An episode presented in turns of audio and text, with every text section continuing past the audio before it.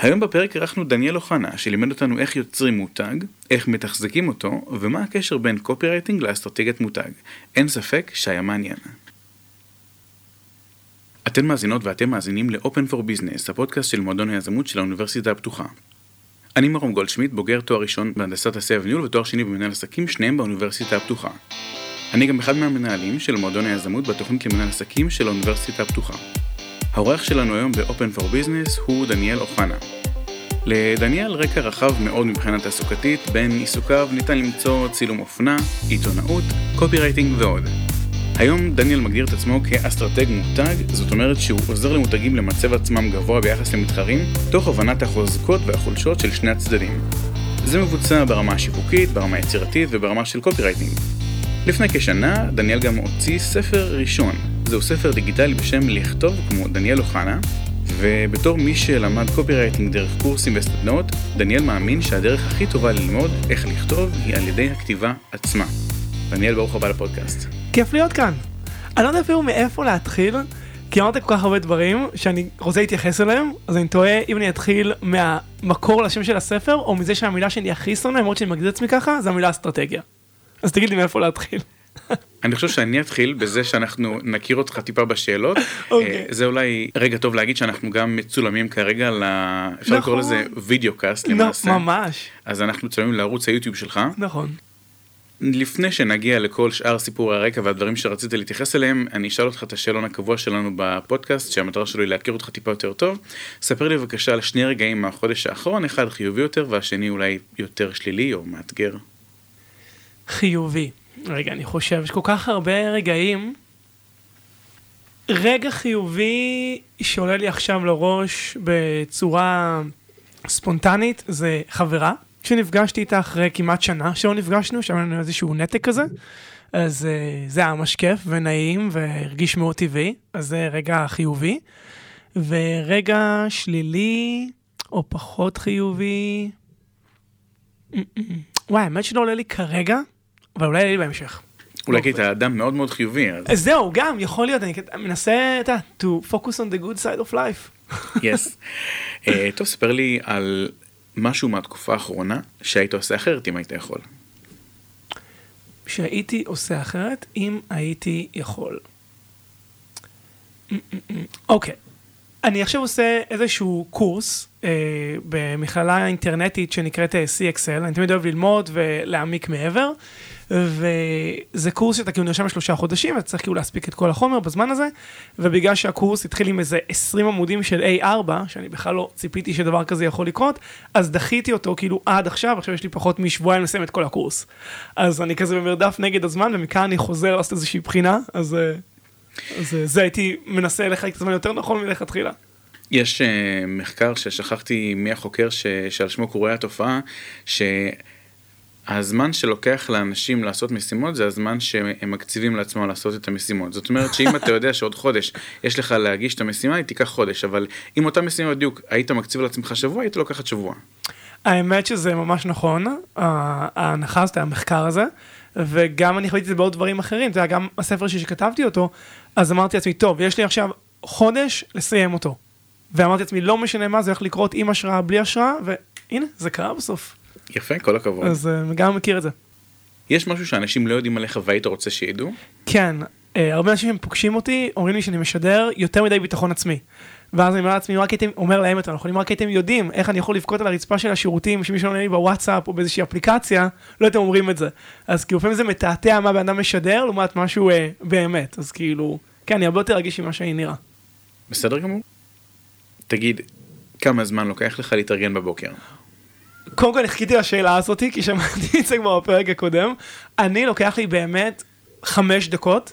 אני קם, יש לי מברשת שיניים חשמלית, שאתה יודע כזה, יש לה טיימר של שתי דקות, אוקיי. מצחצח שתי דקות בדיוק, שוטף פנים, שם מכנסיים, חולצה, וזהו, אני מוכן. וואו, אז אני ממש, אני לא שותה קפה, אני לא שותה זה, אז אני כאילו ממש מהיר. מעניין שדווקא לשאלה הזאת חיכית, אה, אבל בסדר. כי אמרתי, כולם יהיו מופתעים, כי הבחור הקודם אמר שלקח לו איזה רבע שעה או 20 דקות, ואני כזה לוקח לי בדיוק חמש דקות. אה, בסדר, אני מקנא בך, אני חייב לציין, אה, לי לוקח משמעותית יותר מזה. אה, אוקיי, אני אשאל כמה שאלות קצרות וניגש לעניינים. אוקיי. חתול או כלב? זה מצחיק אותי, כי תמיד אני אומר שאני רוצה אה, חתול עם אופי של כלב. מעניין. שזה אומר כאילו שלא צריך להוציא אותו, ושכאילו הוא מאוד אה, אה, בא מתפנק ומתלטף. אבל שהוא חתול. אז כאילו זה האופי של כלב, אבל בתוך גוף של חתול. מה שנקרא לאכול את הלקט ולהשאיר את זה שלם. לגמרי. בסדר גמור. אה, גלידה וניל או שוקולד? שוקולד, אבל רק, רק, רק עם, אה, עם אה, סוכריות צבעוניות מסביב, אוקיי? וזה ברמה שאם אני בא לגלידריה, ואני אומר להם, יש סוכריות ואומרים לי שאין, אז אני פשוט לא מזמין. וואה, כאילו זה קריטי לי, הסוכריות הצבעוניות. בסדר גמור. קיץ או חורף? אה, נראה לי שחורף. לקח לי, רק- יש, יש דברים שונים שאני אוהב בכל עונה, אז לקח לי רגע לבחור. אה, מקום מושלם לחופשה בחו"ל? אה, לונדון, אבל לא עולה לי מקום אה, ספציפי, פשוט אוהב את המדינה עצמה. אוקיי. ספר לי עכשיו במשפט אחד מי זה דניאל אוחנה. וואו, אוקיי, רגע. גם לזה התכוננת? זהו, שבדיוק לזה לא התכוננתי. כאילו, מה שעולה לי התשובה הראשונה, אבל היא כאילו קצת קלישאתית, זה Explorer of Life. מהמם. ככה אני אוהב אה, לכנות את זה, שאני אוהב כאילו לגלות דברים חדשים ולחקור ולהתעמק בדברים. אז אה, זה דבר שאני ממש אוהב. אה, אבל מי אני? וואי, זו שאלה כל כך קשה לענות עליה, לענות עליה כאילו בצורה רצינית. אני חושב שקודם כל, בן אדם שבאמת מנסה to do the best, he can, כאילו. זה היה במשפט, זה סופר קלישאתי, אבל זה מה שעולה לי כרגע. האמת שזה אחלה משפט, בגלל שהמונח best הוא מתעתע, אה, כי אני חושב שבסט הוא unattainable, אה, הכי טוב הוא לא מושג. אה, ובמקום לשאול, כשאני רוצה לעודד מישהו, אז במקום לשאול why not the best, אז אני מעדיף לשאול why not the best you can. למה לא הכי טוב שאתה יכול? בדיוק. כי אם אתה מנסה להשיג משהו שמלכתחילה אתה לא מסוגל או שאין טעם לשאוף אליו, אז זה עושה יותר נזק מתועלת. בסדר, אז ת- תודה רבה על התשובות האלה. בכיף. הרגשתי קצת כמו ברעיון שיאיר לפיד היה עושה פעם בתוכנית שלו. כן, כזה חמישה דברים שלא ידעתם. זהו, כן, מתי בכית פעם אחרונה? דברים כן. כאלה. אה, זהו, אז אני מעדיף להימנע מהשאלות האלה, אצלי, הכל הפי הפי. ספר בכ- בכמה מילים מה אתה עושה בתקופה הזאת. בתקופה הזו אני עובד עם, אה, בעיקר עם אה, לקוחות שלי, על האסטרטגיית מותג שלהם, יש עכשיו אה, לקוחה של אופנה, לקוח של קוסמטיקה, תחומים מאוד שונים, בעיקר מתמקד בזה, ו... וזה בעיקר, ומתחיל, אנחנו מקליטים את זה עכשיו, אז אני כבר משווק את, ה... את הספר שלי, את הסדנה שעשיתי, אז מתעמק בדברים האלו. אוקיי, בסדר גמור, אז בואו נדבר בכמה מילים נוספות על הספר שלך, לכתוב כמו דניאל אוחנה. מה גרם לך לחשוב שהדבר הבא שאתה צריך לעשות בחיים שלך הוא לכתוב ספר?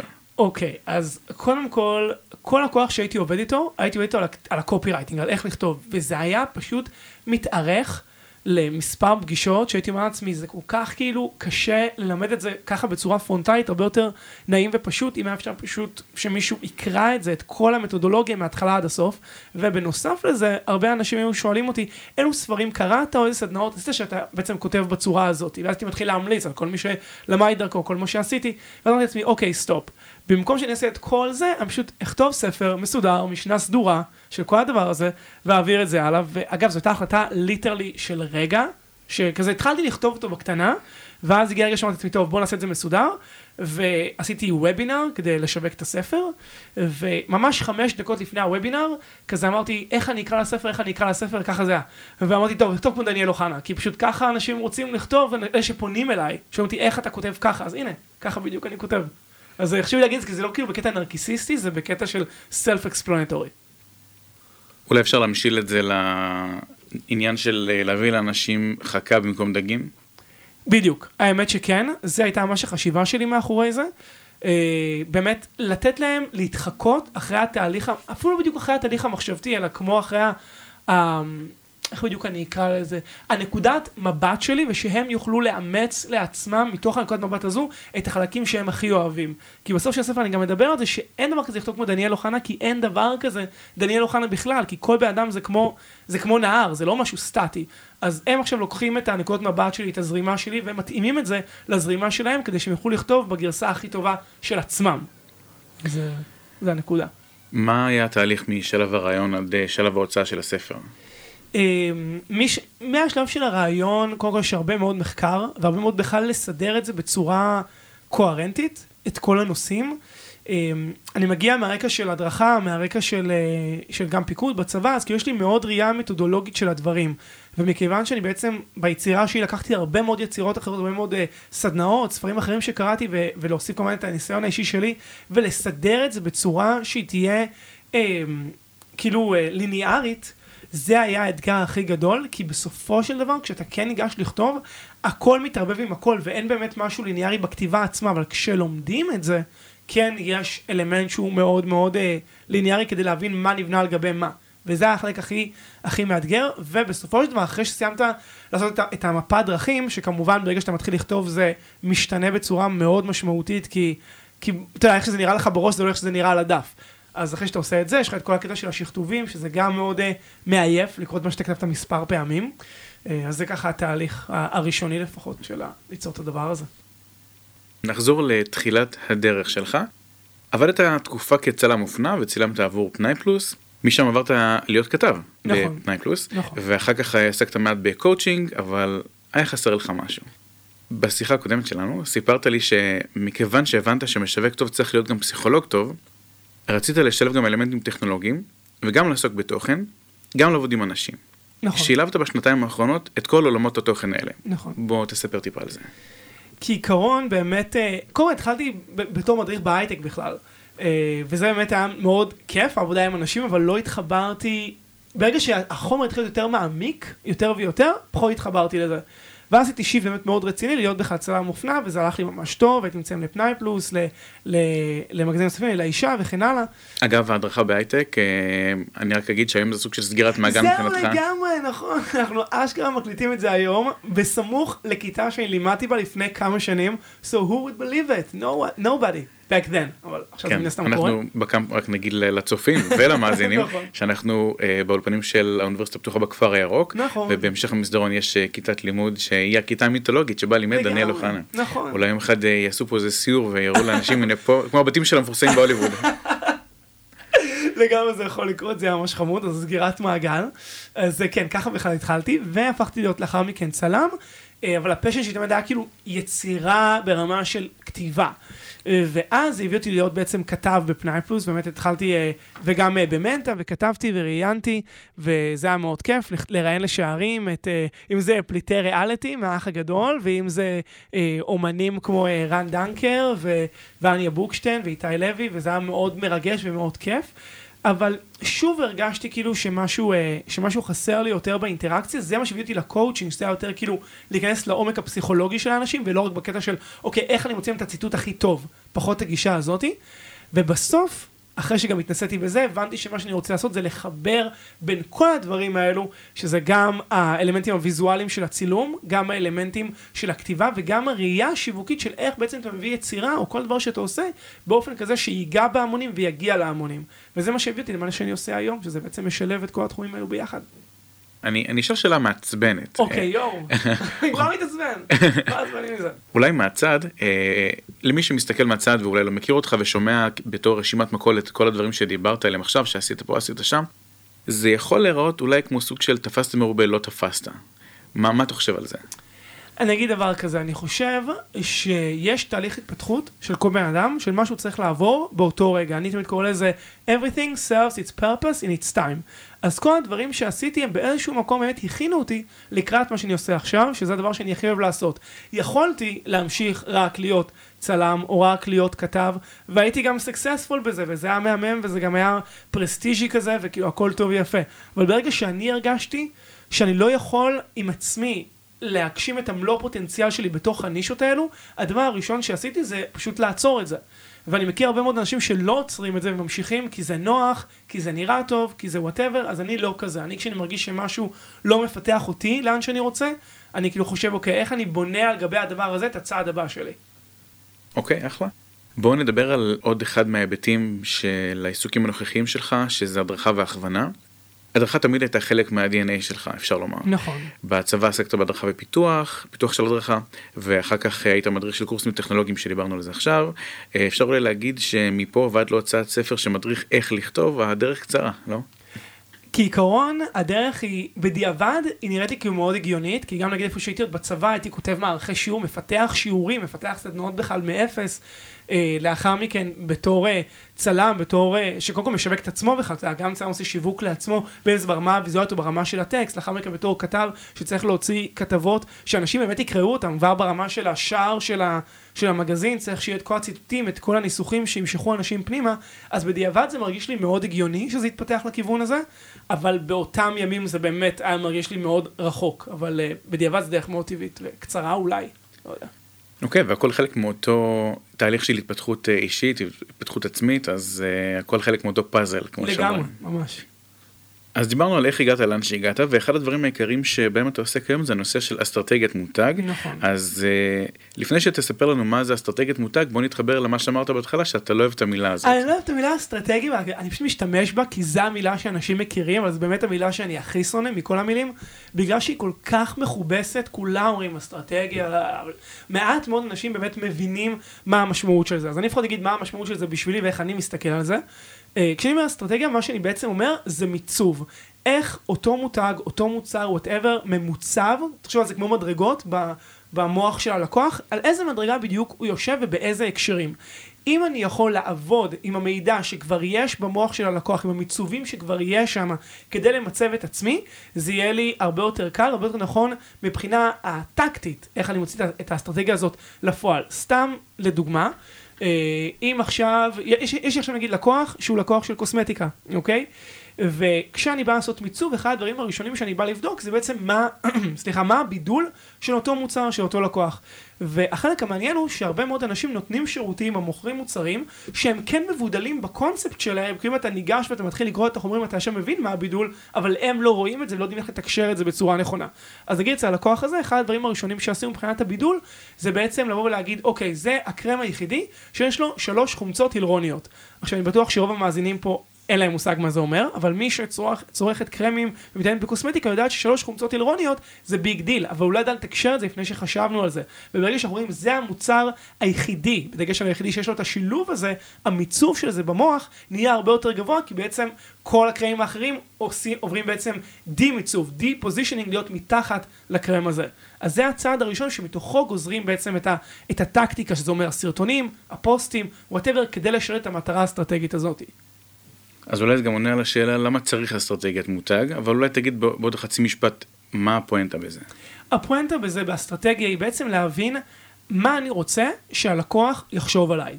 מה אני רוצה שהוא יבין בנוגע למוצר שלי. עכשיו אני יודע שאנחנו חיים בעידן שכולם מדברים על לתקשר את המסרים, להעביר את המסרים, בלה בלה בלה, והבעיה היא, היא לא באופן סליחה, היא לא בכמות של המסרים שאנחנו מעבירים, כי אנחנו אובר מעבירים מסרים כל הזמן.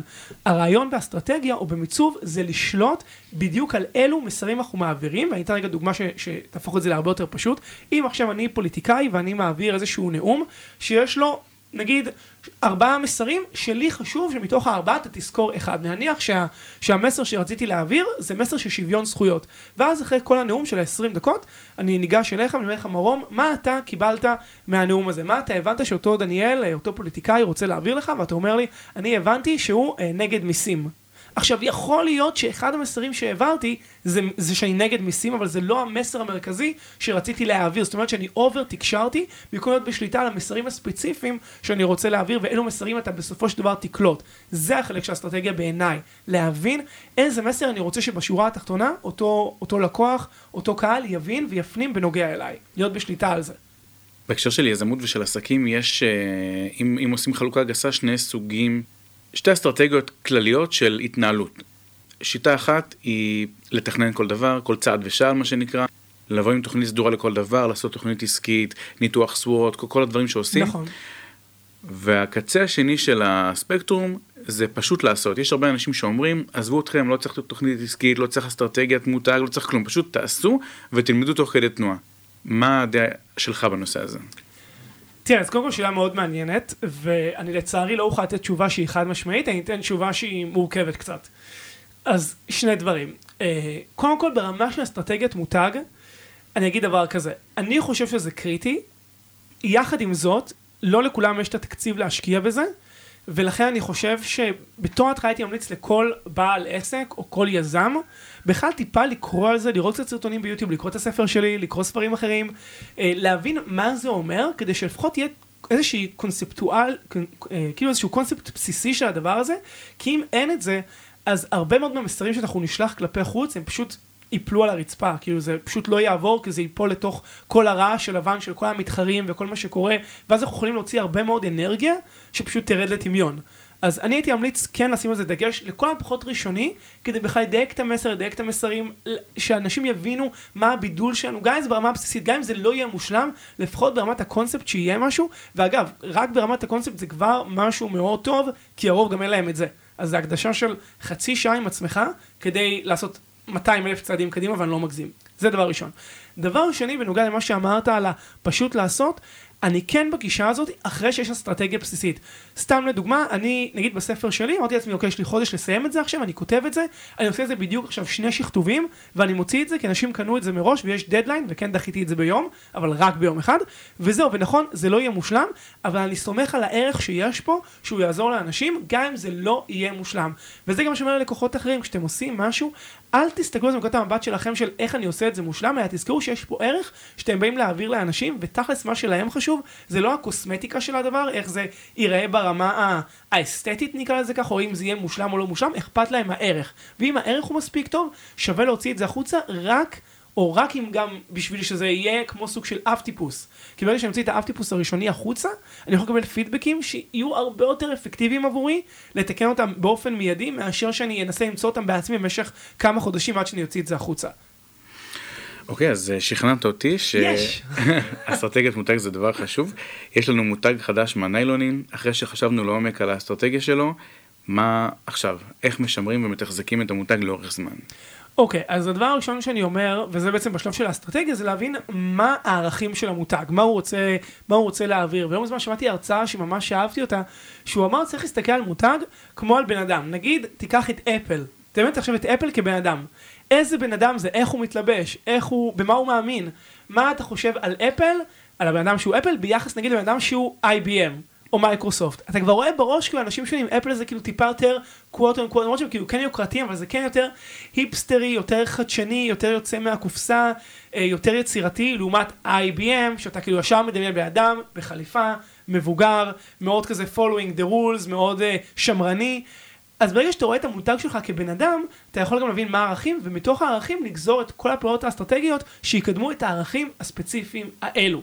לא בצורה ורבלית שאנחנו מאמינים ביצירתיות, אלא אלו, קוואט, לא קוואט קוואט, אלא לדוגמה, אלו פוסטים אני יכול להיות שיקדמו את זה, איזה סיפורים אני יכול לספר שיקדמו את הערך הזה, אה, איזה סרטונים אני יכול לצלם, איזה מסרים אני רוצה להעביר בקלי, שיקדמו את הערך הספציפי הזה. ככל שאני אהיה יותר צמוד לערך הזה ואגזור מתוכו את המשמעויות, הערך של המותג שלי והאסטרטגיה שלו תהיה יותר מדויקת למה שאני מנסה להעביר. וכנ"ל גם רק נקודה אחרונה, להתחבר למותגים אחרים, למשפיענים אחרים, לשיתופי פעולה, שגם מקדמים את אותו סט של ערכים.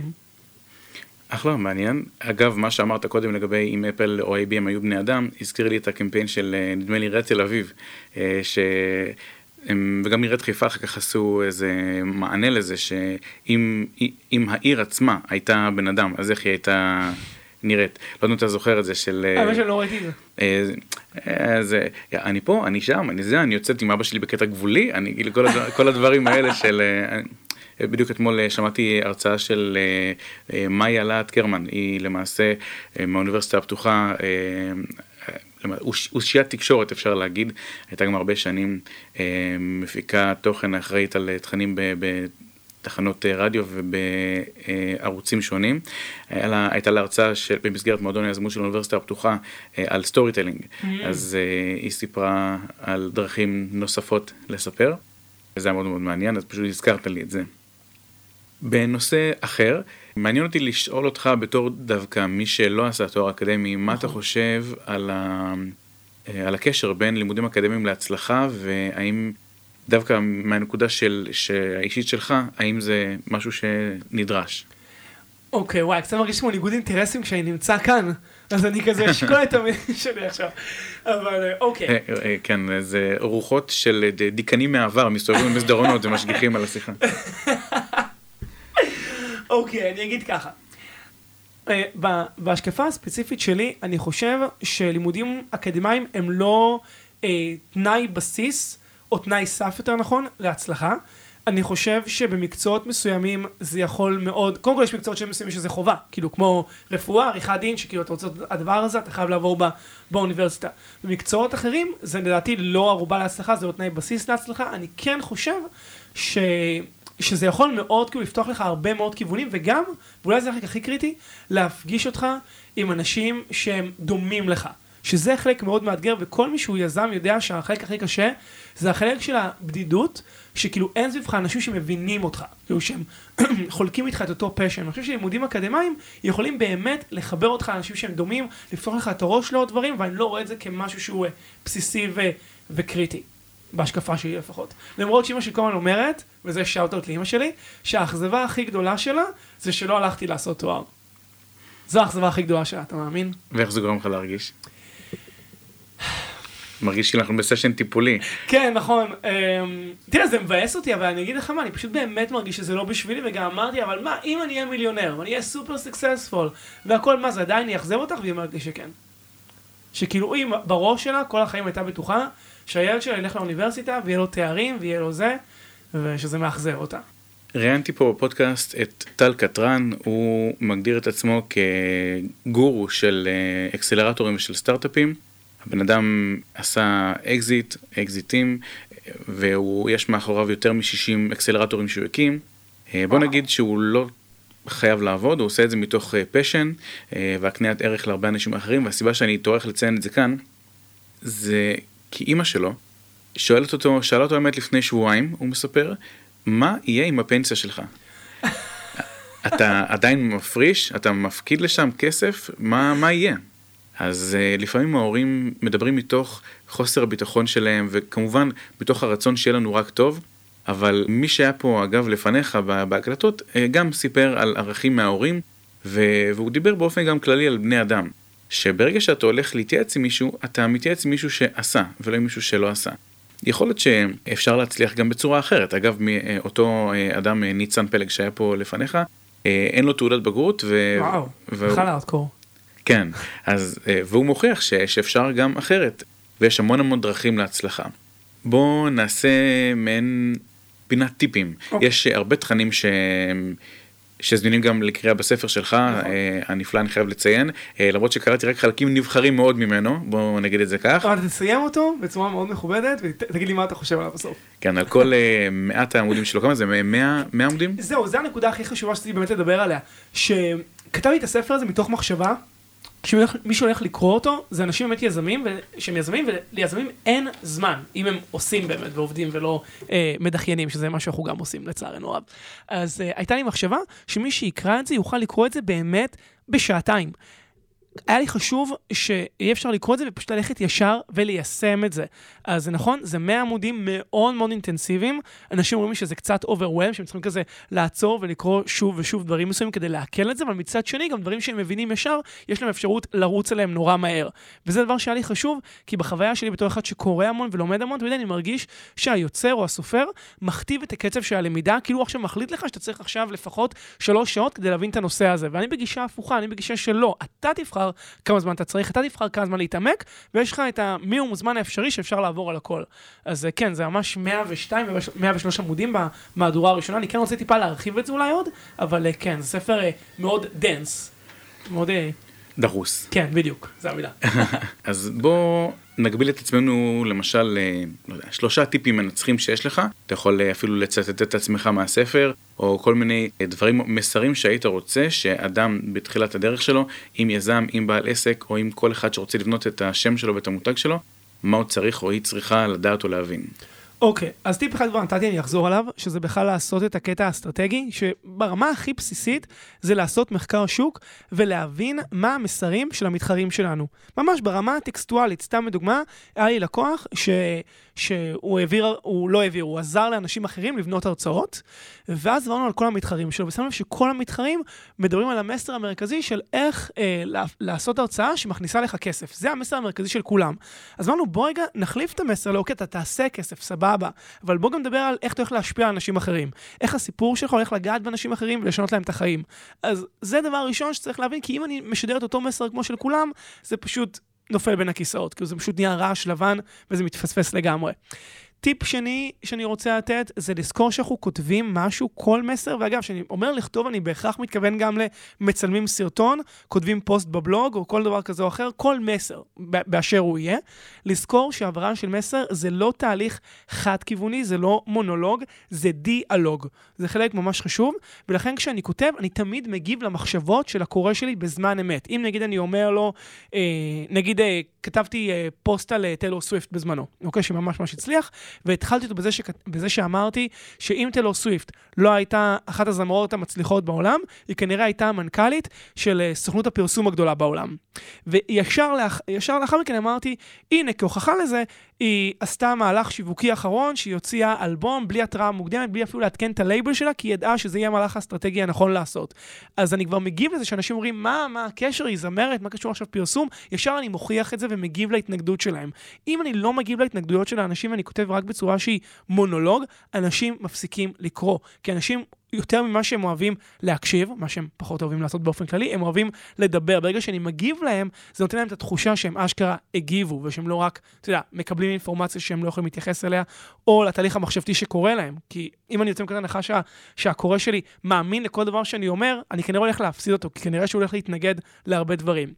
וטיפ שלישי, גם על זה דיברנו ואני כן אדייק את זה עכשיו, של הקטע של הפרפקציוניזם. אני אוהב להסתכל על זה כמו מדרגות, אוקיי? שזה אומר שאני, מי שבווידאו רואה את זה, אם אני נמצא כאן, אז נכון, אני לא נמצא פה, אבל הכל...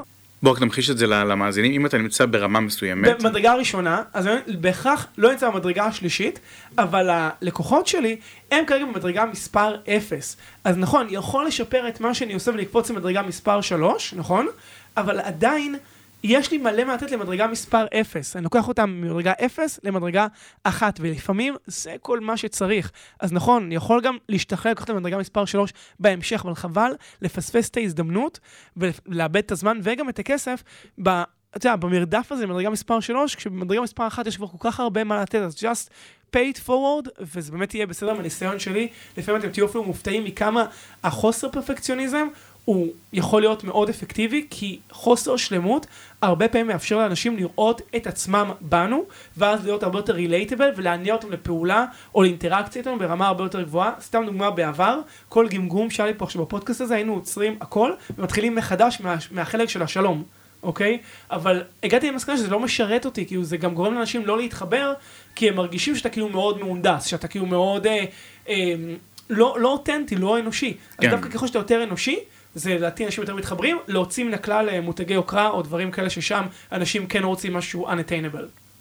טוב, בסדר גמור, אני חושב שעם הטיפים האלה, עצות ששוות זהב, אנחנו נסיים את הפרק.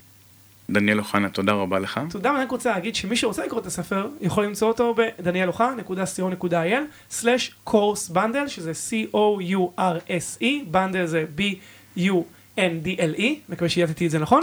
ואפשר למצוא את זה שם, את הספר ואת הקורס. או פשוט לחפש בגוגל איך לכתוב כמו דניאל אוחנה, תוצאה ראשונה. בדיוק, כנראה. בסדר גמור, תודה רבה. תודה רבה לך.